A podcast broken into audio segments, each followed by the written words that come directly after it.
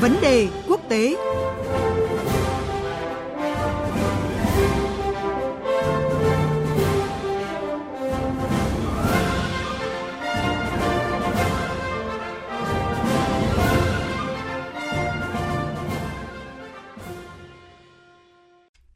quý vị và các bạn, từ ngày mùng 4 đến ngày 14 tháng 1, Ngoại trưởng Nhật Bản Motegi Toshimitsu có chuyến công du đầu năm mới đến 8 quốc gia thuộc khu vực Mỹ Latin và châu Phi.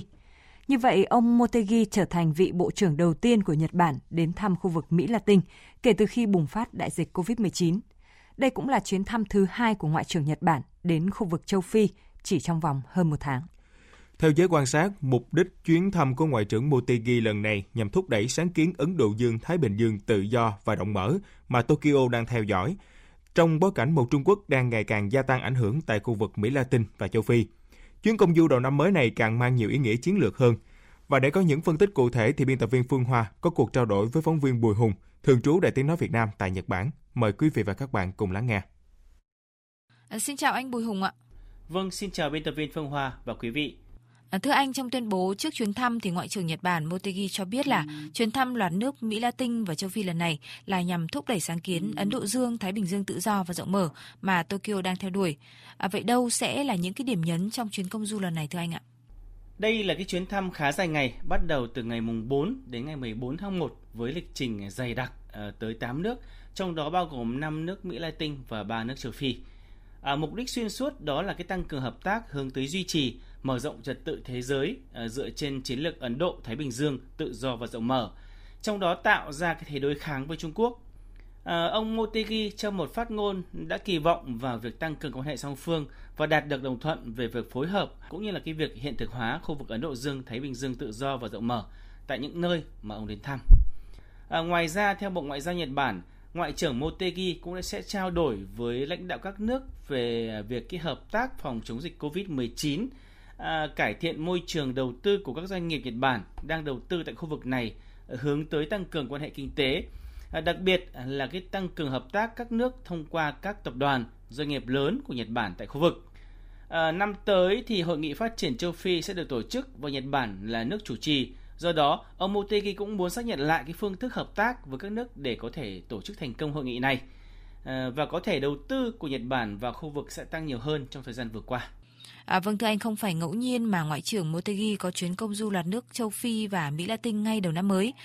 Cùng lúc diễn ra chuyến thăm loạt nước châu Phi của Ngoại trưởng Trung Quốc Vương Nghị, cho thấy cái cuộc cạnh tranh tại các khu vực địa chiến lược đang ngày càng tăng nhiệt ạ. Tuy nhiên, theo anh thì cách thức tiếp cận các khu vực này của Nhật Bản có gì khác so với Trung Quốc ạ? Nhật Bản là cái nước thiết lập quan hệ với các nước Mỹ Latin và châu Phi từ 30 năm trước. Từ năm 1993 thì Hội nghị cấp cao quốc tế Tokyo về phát triển châu Phi thì cũng đã được tổ chức định kỳ cho tới ngày nay. Sự kiện này được coi là một trong những trụ cột trong chính sách đối ngoại của Nhật Bản, nhằm nâng tầm ảnh hưởng và tiếp cận cái nguồn tài nguyên phong phú cùng cái thị trường tiềm năng tại lục địa đen. Tổng cộng 35,6 tỷ đô la Mỹ cũng đã được nước Nhật Bản đầu tư vào châu Phi trong cái giai đoạn 2016 và 2018. Nói đến Trung Quốc thì Trung Quốc đã thực hiện kế hoạch tăng cường đối tác chiến lược đối với các nước châu Mỹ Latin chỉ trong vòng 20 năm so với Nhật Bản thì là sau Nhật Bản. Nhưng Trung Quốc hiện tại là cái đối tác thương mại lớn thứ hai chỉ sau Mỹ tại khu vực này. Trung Quốc còn có mong muốn đưa kinh mạch thương mại giữa Trung Quốc và khu vực từ 315 tỷ đô la Mỹ vào năm 2019 lên mức 500 tỷ đô la Mỹ vào năm 2025. Tại Mỹ Latin thì Nhật Bản có cái số lượng lớn cái người cộng đồng Nhật Bản đang sinh sống. Đặc biệt là tại Brazil thì nơi này thì có khoảng 1,5 triệu người gốc Nhật đang sinh sống tại đây. Tại châu Phi thì Nhật Bản có khoảng 440 công ty đang hoạt động tại trên nhiều lĩnh vực khác nhau, bao gồm lĩnh vực chế tạo, thương mại, bán lẻ và xuất nhập khẩu. Tuy nhiên thì các nhà đầu tư Nhật Bản cũng đang gặp rất nhiều cái khó khăn tại cái thị trường này bởi cái cơ sở hạ tầng yếu kém và cái hệ thống hành chính và pháp luật còn nhiều bất cập.